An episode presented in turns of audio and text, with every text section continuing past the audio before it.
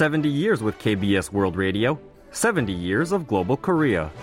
Throughout the year, we celebrate the 70th anniversary of KBS World Radio with the voices of our listeners from all over the world.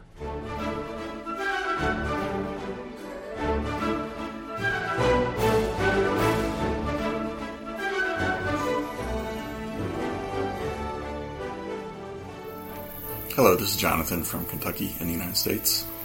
I started listening to Korean music a couple years ago, and that led me to the podcast version of One Fine Day.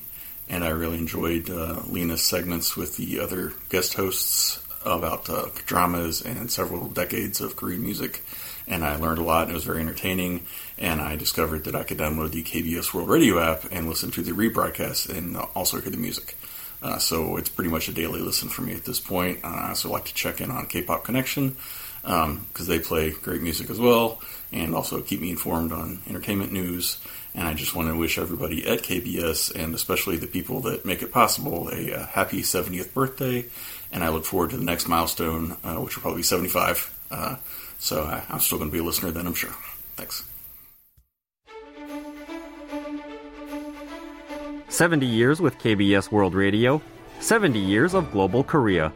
KBS World Radio brings Korea to you wherever you are.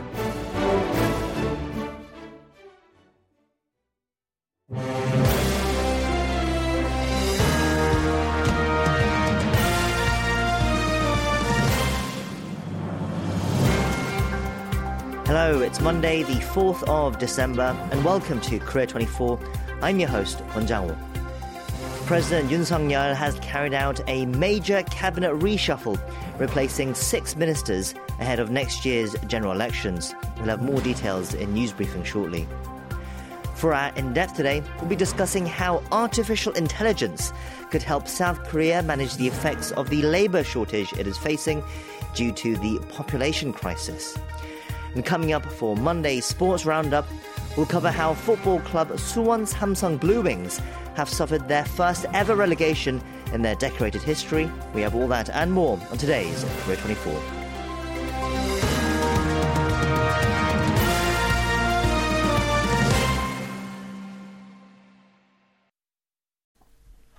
A major overhaul has been announced for President Yoon Suk-yeol's cabinet. On Monday, the presidential office announced that six ministers were being replaced, including the finance chief slash deputy prime minister. The former senior presidential secretary for economic affairs, Choi Sang-mok, has been tapped to replace Chu Kyung-ho, who is expected to seek a third term in parliament from his district in Daegu at the general elections in April. For this and other major headlines of the day, we have in the studio with us Deputy Editor in Chief of KBS World's English News Service, Kim In-kyung. In-kyung, hello. Hello, Chang So this is President Yoon's biggest cabinet reset to date. First, can you tell us about the new nominees? Sure. He replaced six ministers, as you said. The biggest change was the appointment of Choi Sang-mok, former senior presidential secretary of economic affairs, to replace Chu Kyung-ho as the new finance chief and deputy prime minister. Former president of Sookmyung Women's University, Kang Jung-ae, was named the new minister for veterans affairs. President Yoon also named Song Mi-ryung, a former senior researcher at the Korea Rural Economic Institute, as the new agriculture minister. Park Sang-woo, the ex-chief of the state-run housing developer Korea Land and Housing Corporation, was selected as the new land minister. Kang Do-hyung, the president of Korea Institute of Ocean Science and Technology, was named the new oceans minister, while second vice foreign minister Oh Young-ju was tapped as the SMEs minister. Can you tell us the reason for the shakeup? The first reason is that a number of ministers are expected to run for parliament in next April's general elections. Finance Minister Chu, Veterans Affairs Minister Bang Min-sik, and Land Minister Won Hee-ryong are widely expected run, which would require them to vacate their ministerial posts. A second factor may be an attempt to stabilize the Yoon administration, currently mired in disarray, following South Korea's failed bid to host the 2030 World Expo in the southeastern port city of Busan, and the sudden resignation of Korea Communications Commission Chief Lee Dong-kwan. But despite rumors, Foreign Minister Park Jin was not replaced as the country's top diplomat for his leading role in Busan's World Expo bid. And some interesting characteristics of the reshuffle have been noted. Can you tell us about them? Yes, you've probably heard of the term Sonam, which is the Korean acronym for Seoul National University graduates and males in their 50s. In the latest reshuffle, President Yoon shifted away from his past preference for this group, with women comprising half of the appointments. There was also more diversity in the new nominee schools, with only one graduating from Seoul National University, Two graduated from Ewha Women's University, one from Sookmyung Women's University, one from Korea University, and one was from Inha University. There was also talk of more reshuffles to come. Can you explain? Sure, the top office was in, is reportedly reviewing the possibility of replacing Justice Minister Han Dong-hoon, with speculation rife that he's also preparing to run for parliament next year. Yoon is also expected to nominate the new chairman of KCC, the media regulator, as soon as later this week. Yes, in the meantime, there will be confirmation hearings for the nominees, but parliamentary approval is, of course, not needed for their appointment. Still, we'll see what is brought up during those proceedings. Shifting to other news now, South Korea was successful in conducting a third test flight of a solid fuel space rocket on Monday. According to the Defense Ministry, the space launch vehicle lifted off from a floating pad 4 kilometers south of Jeju Island at 2 p.m putting a small Earth observation satellite into orbit at an altitude of 650 kilometers. Can you tell us more?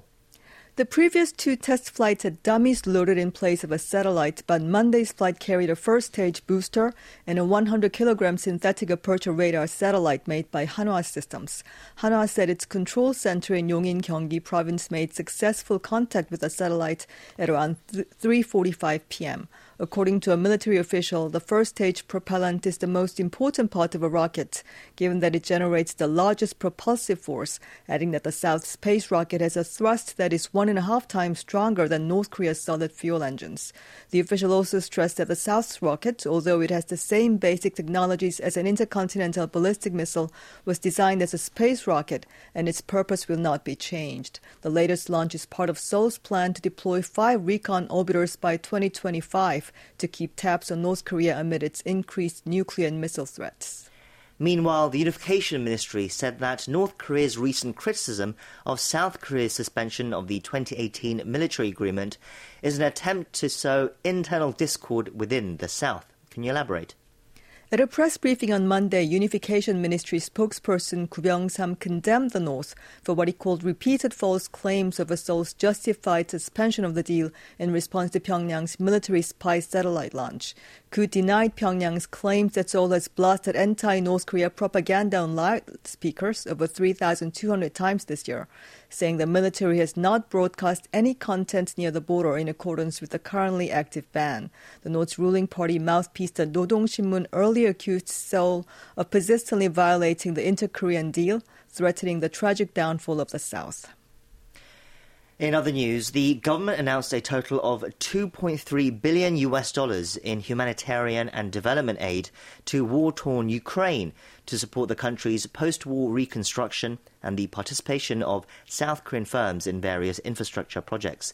Can you break down the numbers for us? South Korea will provide $100 million to multilateral development banks next year and offer another $200 million in humanitarian aid to support war ravaged Ukraine.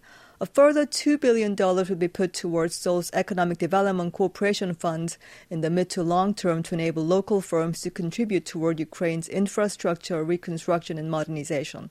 The announcement outlines the aid package first pledged by President Yoon Suk-yeol while attending a Group of 20 summit in New Delhi in September.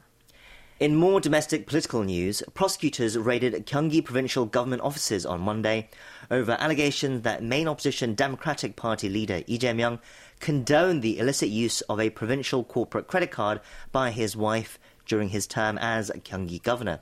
Can you tell us more? The Suwon District Prosecutor's Office searched Gyeonggi Province's southern and northern offices to obtain related evidence. Restaurants and stores where the corporate card is suspected of being used are also included in the search warrant, indicating E as a suspect on charges of breach of duty. The prosecution launched the investigation after the state anti-corruption agency handed over the outcome of its review of a complaint filed by former Gyeonggi provincial employee and whistleblower Cho Myung-hyun in August, who was summoned for questioning in October. Last year, Cho disclosed that his wife Kim Hye-kyung and a former provincial employee surnamed Bae used a corporate credit card for personal reasons, prompting an investigation into the alleged breach of duty. Finally, according to the South Korean government and businesses, the Chinese customs agency abruptly halted export procedures for urea deliveries bound for South Korea last Thursday. So, what did Seoul have to say about the situation? The government believes that China has unofficially restricted exports of urea, a compound used in diesel vehicles, to prioritize domestic supply. Trade Ministry spokesperson Chen Nam-mo said on Monday that the customs delay has been confirmed, but that no political background has been verified through various communication channels. The spokesperson said the delay has been attributed to an internal strain in the supply of urea. Today, Trade Minister An Deok-keun urged his Chinese counterpart to take immediate steps regarding the customs delay during the fifth meeting of the Free Trade Agreement Joint Commission in Beijing. Seoul says it has a sufficient inventory of urea to last about three months. Yes, Korea is especially sensitive to this issue because the nation faced a urea shortage crisis back in October 2021 as well, when China regulated the exports of urea back then that threatened to disrupt transport and energy industries. Uh, we'll see how this situation develops. Uh, that's all for our news briefing today. In-kyung, thank you for bringing us those updates. Thank you.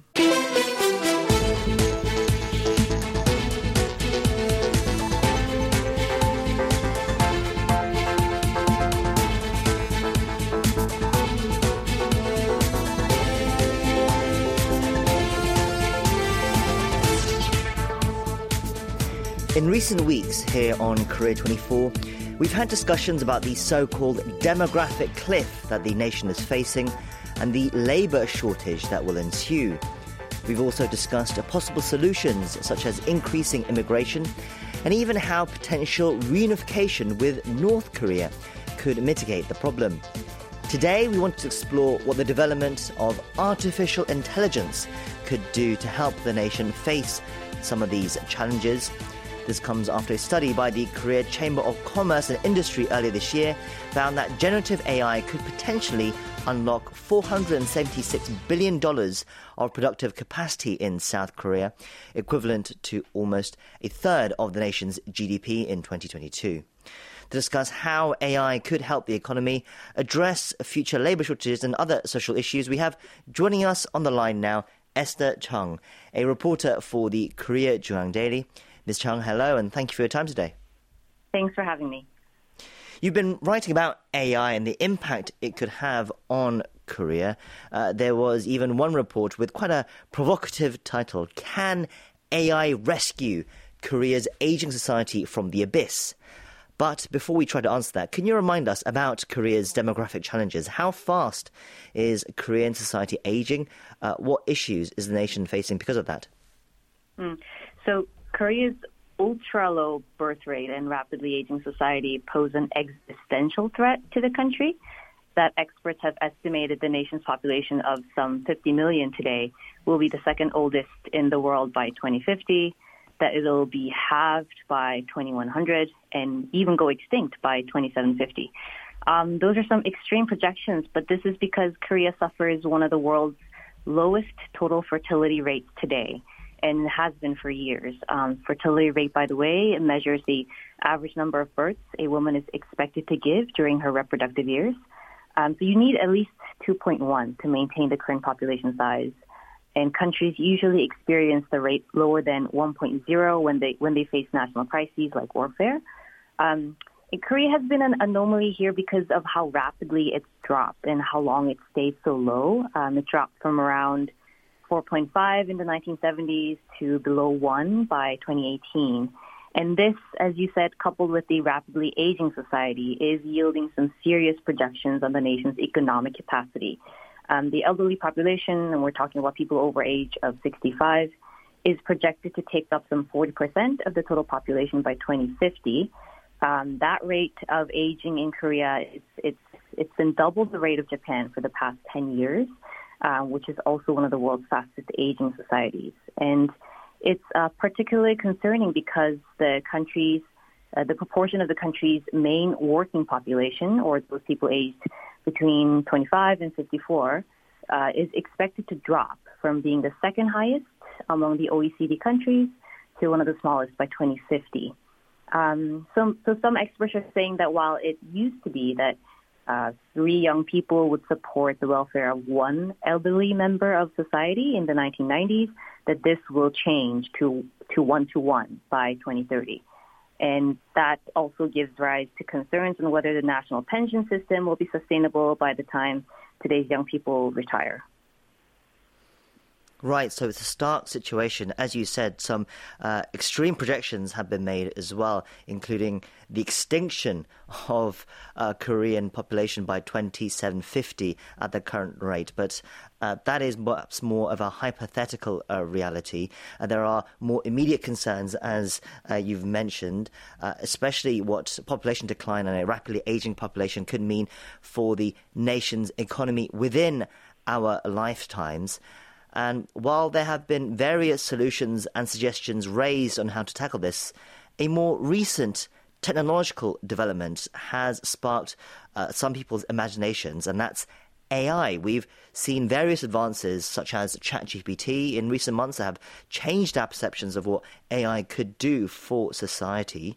So, with that in mind, then, Ms. Chow, what do economists and experts that you've talked to say about AI's contribution to the uh, nation's productivity and economy. Can you tell us about what you found? Mm, sure. So the projections are very positive from the economists in general. Um, the Korean Chamber of Commerce and Industry, they said using AI to produce goods and services in Korea will bring around 480 billion US dollars more into the economy, which is about a third of the country's GDP last year. Uh, they particularly pointed to uh, what further automation of Korea's manufacturing and service industries could do for its economy. Um, Korea's manufacturing industry is already one of the most automated in the world today. Um, the industry has access to one robot for every 10 employees, um, according to World Robotics last year, and the ratio is significantly higher than that of the neighbors in the region, like Singapore, Japan, China, or, or that of Germany and the United States. Um, and and they've take uh, taken examples of companies like POSCO, which has uh, which is actually one of the first countries, I mean, first companies in the country that have actively started applying AI to their factories, um, calling them a so-called smart factory system. Um, so overall, there is this uh, general positivity towards the idea of using AI to support the country's um, dwindling labor force. Um, whether there is enough the government support to do this is, I think, it's another question. Um, there has been some backlash in the research sector, particularly recently, on the decision to cut next year's budget on uh, R&D by about five trillion won. Hmm. Right, indeed. So uh, essentially, you're saying experts are saying that AI could potentially help raise the productivity that the country is set to lose from the decline in the working population and help keep uh, the nation standing as one of the top economic forces uh, in the world, help keep that afloat. But of course, uh, there's also the flip side. There are concerns that while AI can be utilized effectively to uh, cover for some jobs that might lack a labor force, so there will inevitably be jobs that might become redundant or be replaced by technology as well. Can you uh, elaborate on these concerns as well? Yeah, the, the economists and the, the AI experts that I spoke with They've generally pointed to jobs that are focused on repetitive tasks as the first ones to go with the development on AI front. Um, they some some of them said that taxi driving may be critically at risk um, with the wider introduction of self-driving vehicles to the industry.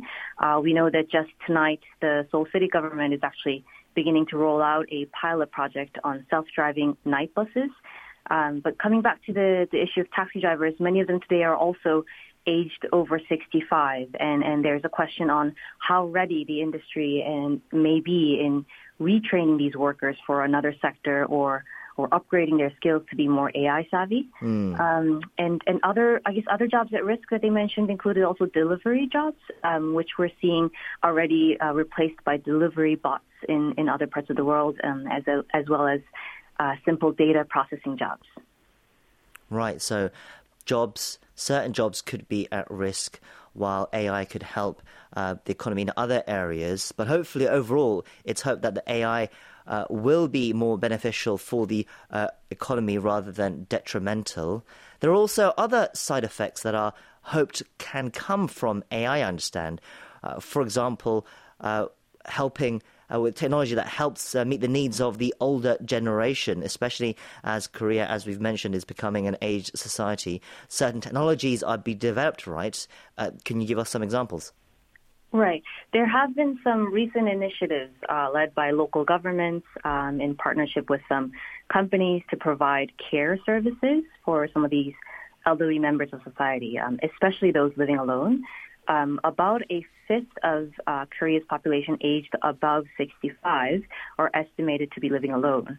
And a company called uh, Wonderful Robot recently developed a type of caring robot for the elderly, which can basically hold simple conversations and notify their owners when it's time to take their medicine if they're taking any regularly.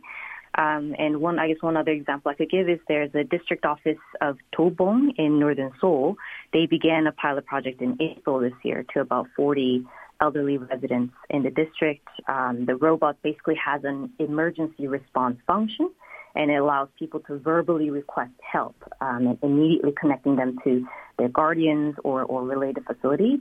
Um, SKT has an AI speaker that's been providing a similar service. Um, for the past couple of years. I believe they provided it to around 17,000 people in the country um, for the past three years. And they say that about 6,000 emergency calls were made, and of them, around 250 were associated with urgent medical emergencies. Um, and and not, I guess not only speaking about the elderly population, but there have also been signs that AI is being used in the area of welfare uh, for children um, as one example of an AI aided bot designed to have conversations with elementary school students.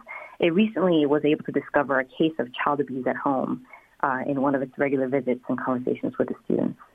Wow, so AI is already, it seems, having a real life impact as well. Uh, I think we can uh, further extrapolate that these sorts of services will continue to develop and grow, especially if they do yield positive results, uh, some of which you've mentioned already. That leads me, I guess, then to my final question. Do you uh, believe that Korea perhaps as a society is ready to embrace these technologies. Uh, what can we do to better adapt to these changes as well? Can you learn from perhaps other countries that have adopted similar technologies as well?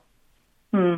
I this is my personal opinion, but I, I think there is definitely more room for discussion on what kind of AI automated society we want to live in. Um, to basically ask ourselves, to what extent are we okay with AI playing a role in our society?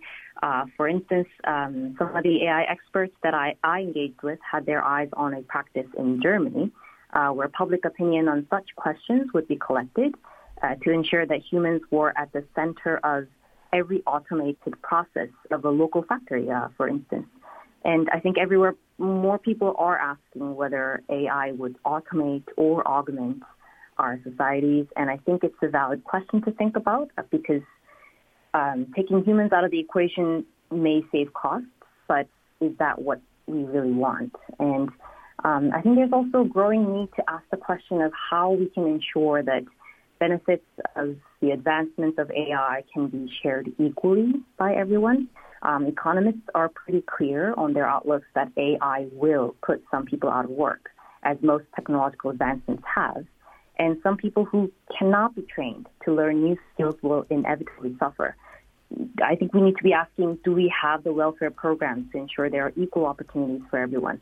Um, I think these are some of the questions, and, and there is probably more room for these discussions in the Korean society today yes, so so much food for thought once again. There is perhaps a, a long way to go before we can fully rise the uh, potential of AI uh, in this way that affects society uh, overall. But considering how things how fast things have developed already perhaps is not uh, so far away. Certainly, Korea will be looking at all avenues to try and uh, prop up its economy and standing in the world uh, amid all the challenges it's facing with the population. Uh, we'll leave it there for today. We've been speaking to Esther Chung from the Korea JoongAng Daily. Thank you for briefing us on this situation today. Mm, thanks again.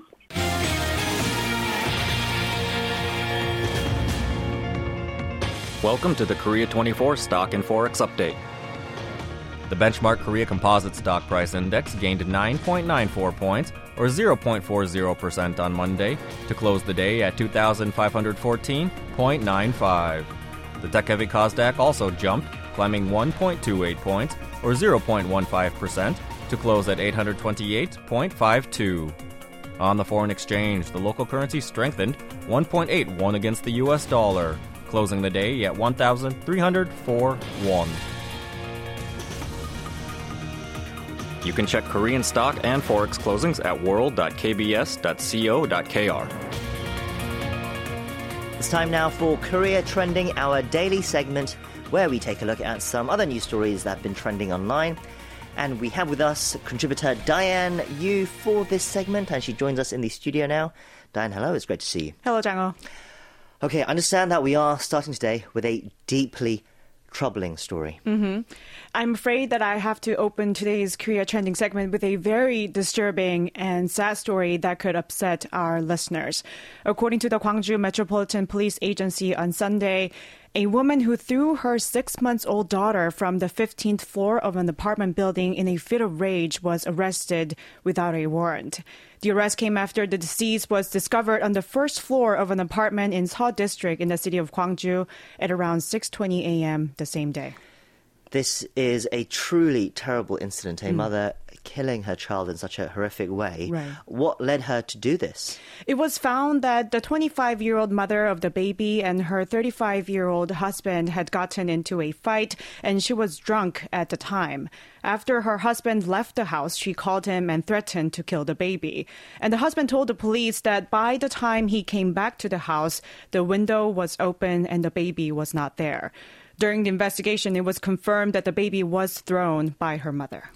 There's really no way to try and make sense of this sort of inhumane act. Yeah. But I understand that the police had actually responded to a call regarding this family just a couple of days before, right? Correct. The police said on Monday that a domestic violence report was filed by someone in the apartment at around 3 a.m. last Friday. However, it was reported that the mother told the police who got to the scene that she did not want this to become an incident, so the officers went back without taking any measures. And then two days later, the deplorable incident took place. The mother admitted her wrongdoing, and the police plan to apply for an arrest warrant as soon as the investigation is completed.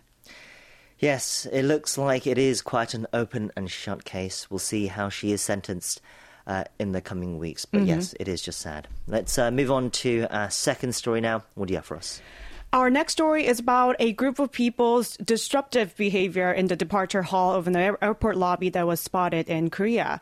On the evening of November 23rd, passengers at Cheongju International Airport in northern Chungcheong province witnessed a group of intoxicated people drinking alcoholic beverages in a snack restaurant business next to a boarding area. Okay, so can you walk us through what took place exactly and how it became an issue for other passengers? Loud noises from around 30 people were causing a public nuisance, creating an uncomfortable atmosphere at the atmos- uh, air- airport for other passengers. Parents with young children even had to get as far away from them as possible. One passenger who was at the scene at the time said he was embarrassed that visitors from other countries would witness the situation as it was an international airport. The incident was reported to the airport, but the only response employees gave was, there's no problem with drinking alcohol in the departure hall, and we cannot stop people until they become unruly or cause harm to others. Right, I see. So it looks like a large group of around 30 people, as you said, were drinking and getting drunk and rowdy and causing a scene. Mm. Now, while there is no law that prevents people from drinking in the departure hall of an airport, I believe the issue is that the group had gotten their beverages from a nearby snack restaurant business as well, right? Right. Unlike ordinary restaurants, alcoholic beverages cannot be sold in a snack restaurant businesses such as cafes or bakeries under the Food Sanitation Act. The same goes for snack restaurant businesses at airports. However, one store has been selling alcohol in Cheongju International Airport. It turns out that Korea Airports Corporation, which operates the airport, didn't take proper action despite being aware of what was happening. There are calls for airports to become stricter with alcohol as it could cause more serious issues such as disruptions on airplanes. In fact, in March last year, a plane that was heading to Gimpo Airport from Jeju Airport had to return to Jeju mid-flight because of an accident with a drunken person. Yes, and while we might understand that a group of people traveling together might be enjoying themselves, we would still want them to act responsibly and drink responsibly and be mindful of other passengers, especially as there might be children around. As you said, it is just simply rather embarrassing. Mm. Uh, let's move on to our last story. What do you have for us? Getting around Seoul can be a pretty easy task in the daytime as there are various types of public transport that can get you where you need to go. Late at night, however, it can be a lot more difficult. So, according to the Seoul Metropolitan Government on Sunday, the city will begin the world's first late night self driving public bus service on Monday. With the name Late Night A21, two large electric self driving buses will run 9.8 kilometers between Hapjeong Station and Dongdaemun Station where demand for late night travel is high due to the concentration of university districts and large shopping malls. They will operate on weekdays from 11:30 p.m. to 5:10 a.m. the next day at 30 at 70 minute intervals. Yes, this was mentioned in our previous segment. Uh, I understand that this isn't the first autonomous bus in Seoul. There mm-hmm. was one which went along uh, Cheonggyecheon Stream, another one in Yeouido around the National Assembly buildings. Right. But this sounds like this will be quite the step up, navigating more major roads and a greater distance, mm-hmm. albeit late at night. But therefore, safety will, of course, be the number one concern, right? Of course. And that's why the city has installed open traffic signal infrastructure in the bus only lane and, and has verified safe operating conditions with external experts. Various safety measures were also put in place, such as installing seatbelts on all seats and prohibiting standing. For the time being, two special safety personnel will be on board to assist passengers getting on and off. It'll be operated free of charge for the time being. All all you have to do is your tag your transportation card and board just like you would on a regular city bus. Although it is free, the city requested that you tag your transportation card because it's linked to other public transportation's transfer discounts. But it won't be free forever, right? So the is going to introduce a proper fare later. Yes, the city plans to charge the passengers beginning the first half of next year after stabilizing the bus's running process. The city announced that it plans to set the fare at slightly lower than the existing night bus fare of 2,501, which is slightly less than 2 US dollars.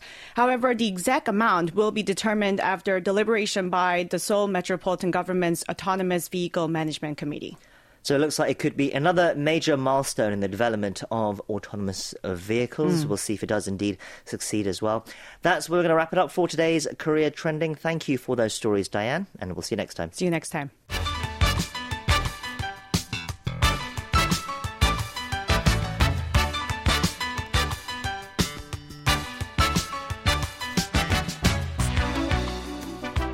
It's time now for us to look at some of the key sporting headlines, results, and updates. It is our Monday Sports Roundup, and for that, as usual, we lean on the help of sports reporter Yu Ji-ho from the Yonhap News Agency. Ji-ho, hello, it's uh, great to talk to you again. Hi, it's great to be here too. We start with a development that has stunned the South Korean footballing world. Suwon Samsung Blue Wings, one of the most decorated clubs in Korean football, suffered their first ever relegation to the K League 2 on Saturday. They finished dead last in the K League 1 and were relegated directly without even getting a chance to compete in a playoff like last year. They could have avoided the fate with a win on Saturday, but end up with a lackluster draw. Jiho, it really seems they have gone out with a whimper. Yeah, I mean, indeed. I mean, this you know this match against the Gangwon FC, Suwon Samsung ended up playing to a goalless draw at home, but uh, you know they really play passive football. They don't look like a desperate team trying to survive. Um, so you know, some people, some detractors say they deserve to get that uh, direct relegation to the K League 2 for next year. Uh, they finished in last place with 33 points.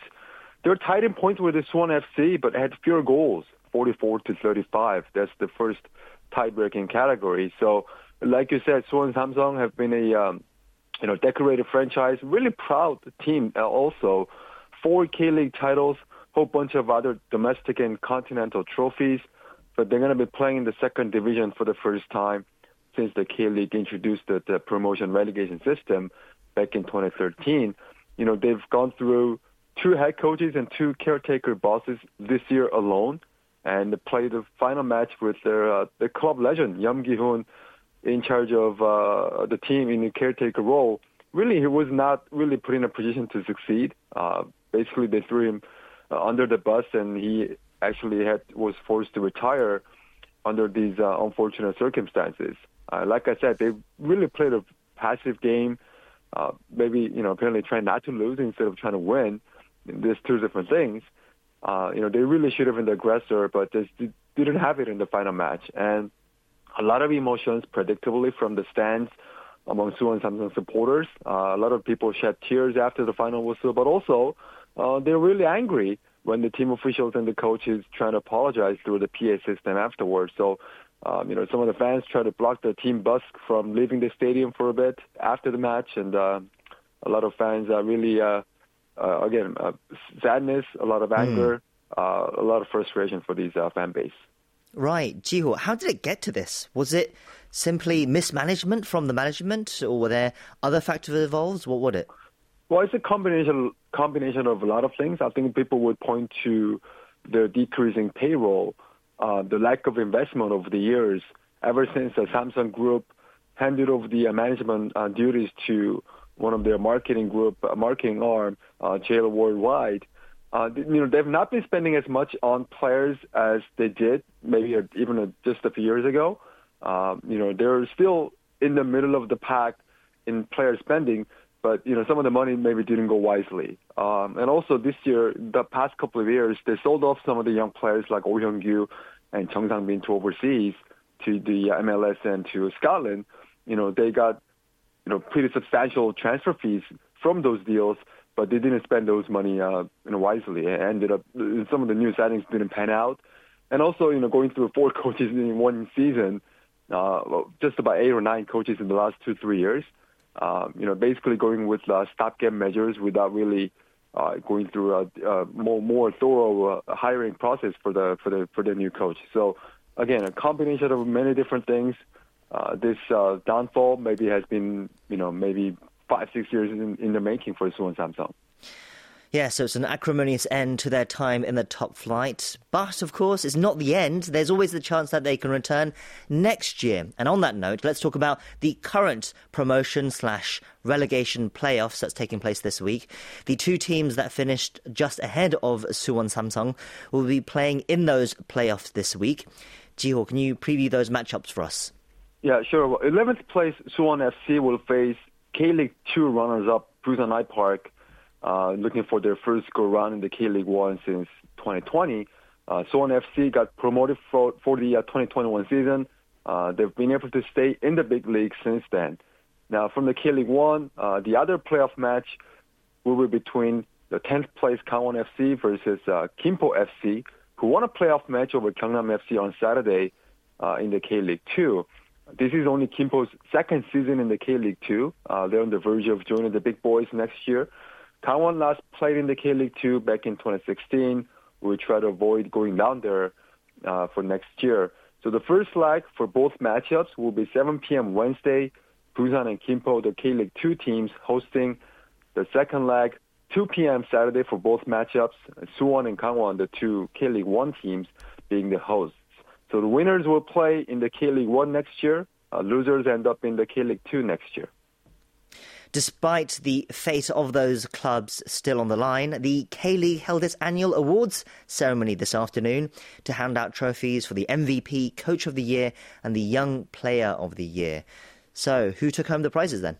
Yeah, so Kim Young Kwon, who's the uh, center center back uh, defender for the uh, the champions Ulsan Hyundai FC, was named the MVP of the K League One. Uh, he's 33 years old. Uh, he's playing in just his second season in the K League One after spending his uh, earlier club career in Japan and China. Collected 55 out of 115 votes from the media, 6 out of 12 from the head coaches, and 4 out of 12 from captains of the clubs in the league. So those totals uh, converted to 44.13 voting points for Kim, Uh, Zeca of Pohang Steelers finishing in second place with 41.76 points. So Kim becomes the second straight Ulsan player to win the MVP after Lee Chung-yong last year. He completed 2,268 passes. That's the most on his team, third most in, in the K-League One. And uh, speaking of second consecutive awards, Hong Myung-bo, the head coach for Ulsan, won his uh, second straight Coach of the Year award, collecting 36 votes from the media, nine from fellow coaches, and four from captains. Uh, Chung Ho-yeon of Gwangju FC winning the Young Player of the Year award, which is given to the best player aged 23 or younger with under three years of K-League experience. He played in the K-League 2 last year um, with Gwangju, won the Young Player of the of the Year award then, and uh, second straight award for him after recording uh, two goals and four assists. And in those six matches, when he scored at least a goal or assist, Gwangju went undefeated with five wins and a draw. Okay, let's turn away from football now and turn to some off-season baseball news. Major League Baseball tendered a status check on free agent reliever Ham Deok-ju this week. He is the third KBO player to draw interest from MLB clubs, along with Kiwoom Heroes outfielder Lee Jung-hoo and LG Twins closer Ko Woo-seok. But Ham's case came as a bit of a surprise. Uh, Jiho, what do you make of this development and how likely he is going to sign with a major league team? Yeah, maybe not very likely compared to the two other guys who will be posted. Uh, but there's a reason I think at least one team in MLB asked their office to do a status check on Ham Deok-ju. He really excelled out of the bullpen for the uh, Korean Series champions LG Twins, even though he missed a big chunk of the second half of the regular season with injury. Uh, he had a really strong Korean Series when they won, when they defeated the KT Wiz in five games uh, in November. Uh, the lefty hand, uh, left-handed Ham had reverse splits, which means he actually pitched better against the right-handed hitters the left-handed hitters.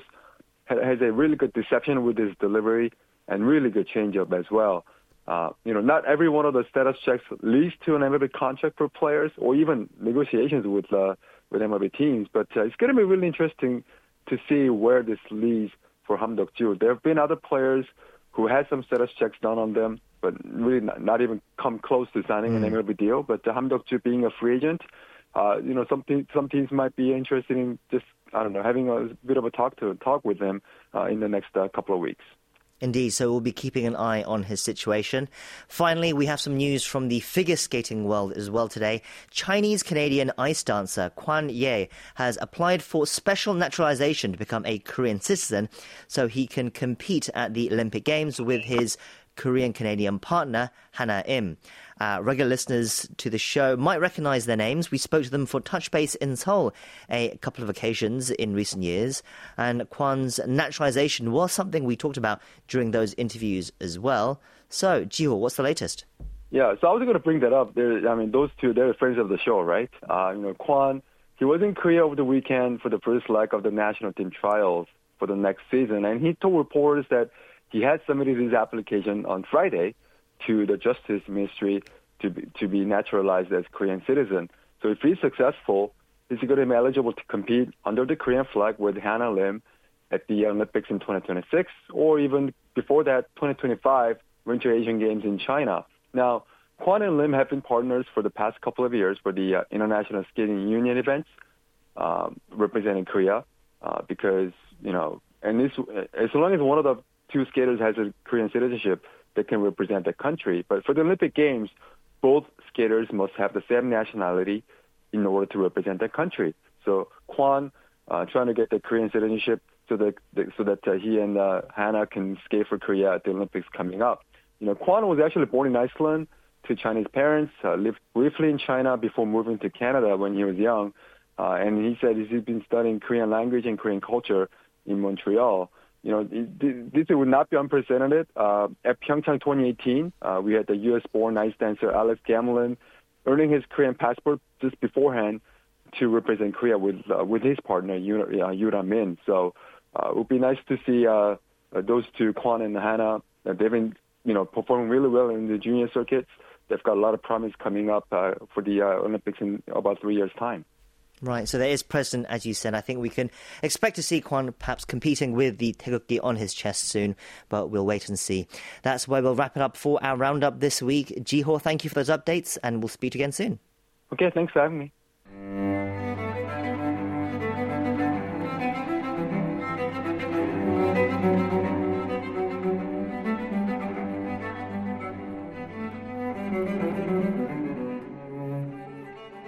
Hello everyone, this is cellist Yang Sung Won, artistic director of music in Pyeongchang Festival. You are now listening to Korea 24 on KBS World Radio.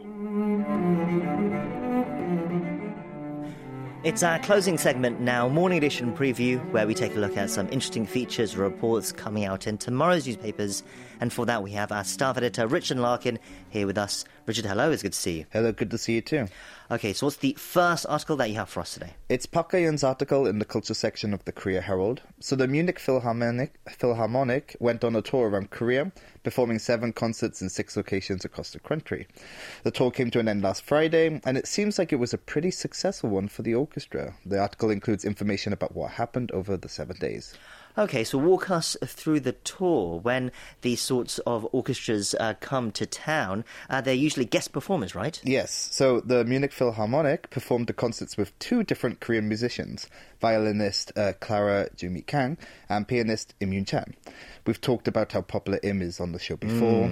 well, nothing has changed. Apparently, the tickets for the shows with the pianist went on sale in August and they sold out within a minute. Wow. Yeah, Maestro uh, Jung Myung Hoon explains that these two things, uh, the Philharmonic's Korea only tour and the reaction to Im's participation, show just how far Korea has developed when it comes to classical music. hmm, okay, in what way? So the conductor explained that the Korea only tour shows that the audience for classical music has grown substantially uh, in recent years in the country. This means that other renowned orchestras are able to visit the country without having to add stops in Japan or China, for example. Chung also uh, added that powerful stars like Im are able to attract a new audience base and inject vitality into the classical music scene. He actually gave the audience members of the tour a special surprise to mark the occasion at the end of the last show. He and the Munich Philharmonic performed Which touched those who were watching. They received a standing ovation at the end. So yeah, it sounds like a very meaningful moment uh, for both the people who were lucky enough to get tickets and the classical musicians themselves. Yes, it sounds like it really was a wonderful tour. Uh, I'm sure fans who missed it will be very sore that they did, uh, but hopefully they will uh, come back and hopefully other uh, amazing orchestras will come perform in Korea Yes. as well next year. Let's move on to our second article. What do you have for us? Well, we're sticking with the German theme. The German embassy in Seoul will hold a special exhibition titled Journey into Tomorrow from December 9th to the 17th at Deoksu Palace's Dondeokjeon Hall. The event marks the 140th anniversary of diplomatic ties between Korea and Germany, and it was in collaboration with the Cultural Heritage Administration. Kim Yeon Bin's article in the Embassy Row section of the Korea Times has information about it, and it sounds quite interesting for history buffs. Yes, indeed. It sounds like it would be a great way for people to learn about this unique part of Korean history, Korea's relationship with Germany. Exactly, yeah. So the exhibition will display photographs and videos of important events, including Emperor Gojong's 1899 state visit, Korean miners and nurses who went to Germany in the 1960s, and the first German language educational institution in Korea, which was actually established in 1903. If any of our listeners in Korea have time and would like to check it out, I would say try to go to the exhibition on the first day, so that's December 9th. That's because the German ambassador will be holding a dialogue session, so you can find out more about the bilateral, bilateral diplomatic ties. Hmm. And if you're interested in German, a German language workshop will also take place, so quite a few activities to enjoy. Right, that's all for Morning Edition preview today. Thank you for those stories, Richard, and we'll see you next time. Thank you. And that's where we wrap up our show. Thank you for staying with us. We'll be back same time tomorrow, so we hope you can join us again then. I've been your host, Kwon Jang-woo, and thank you as always for listening. Goodbye.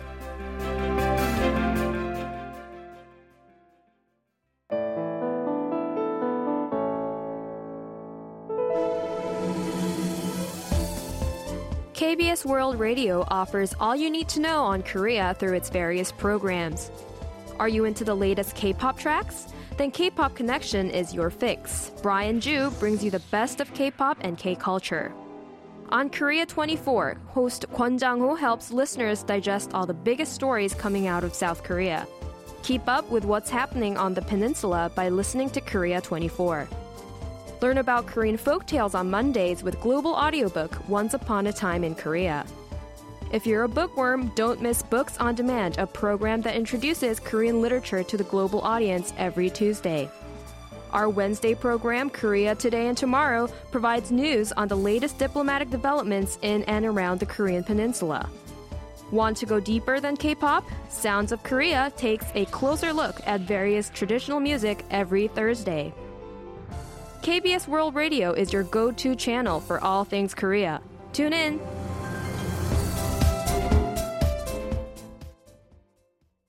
KBS World Radio.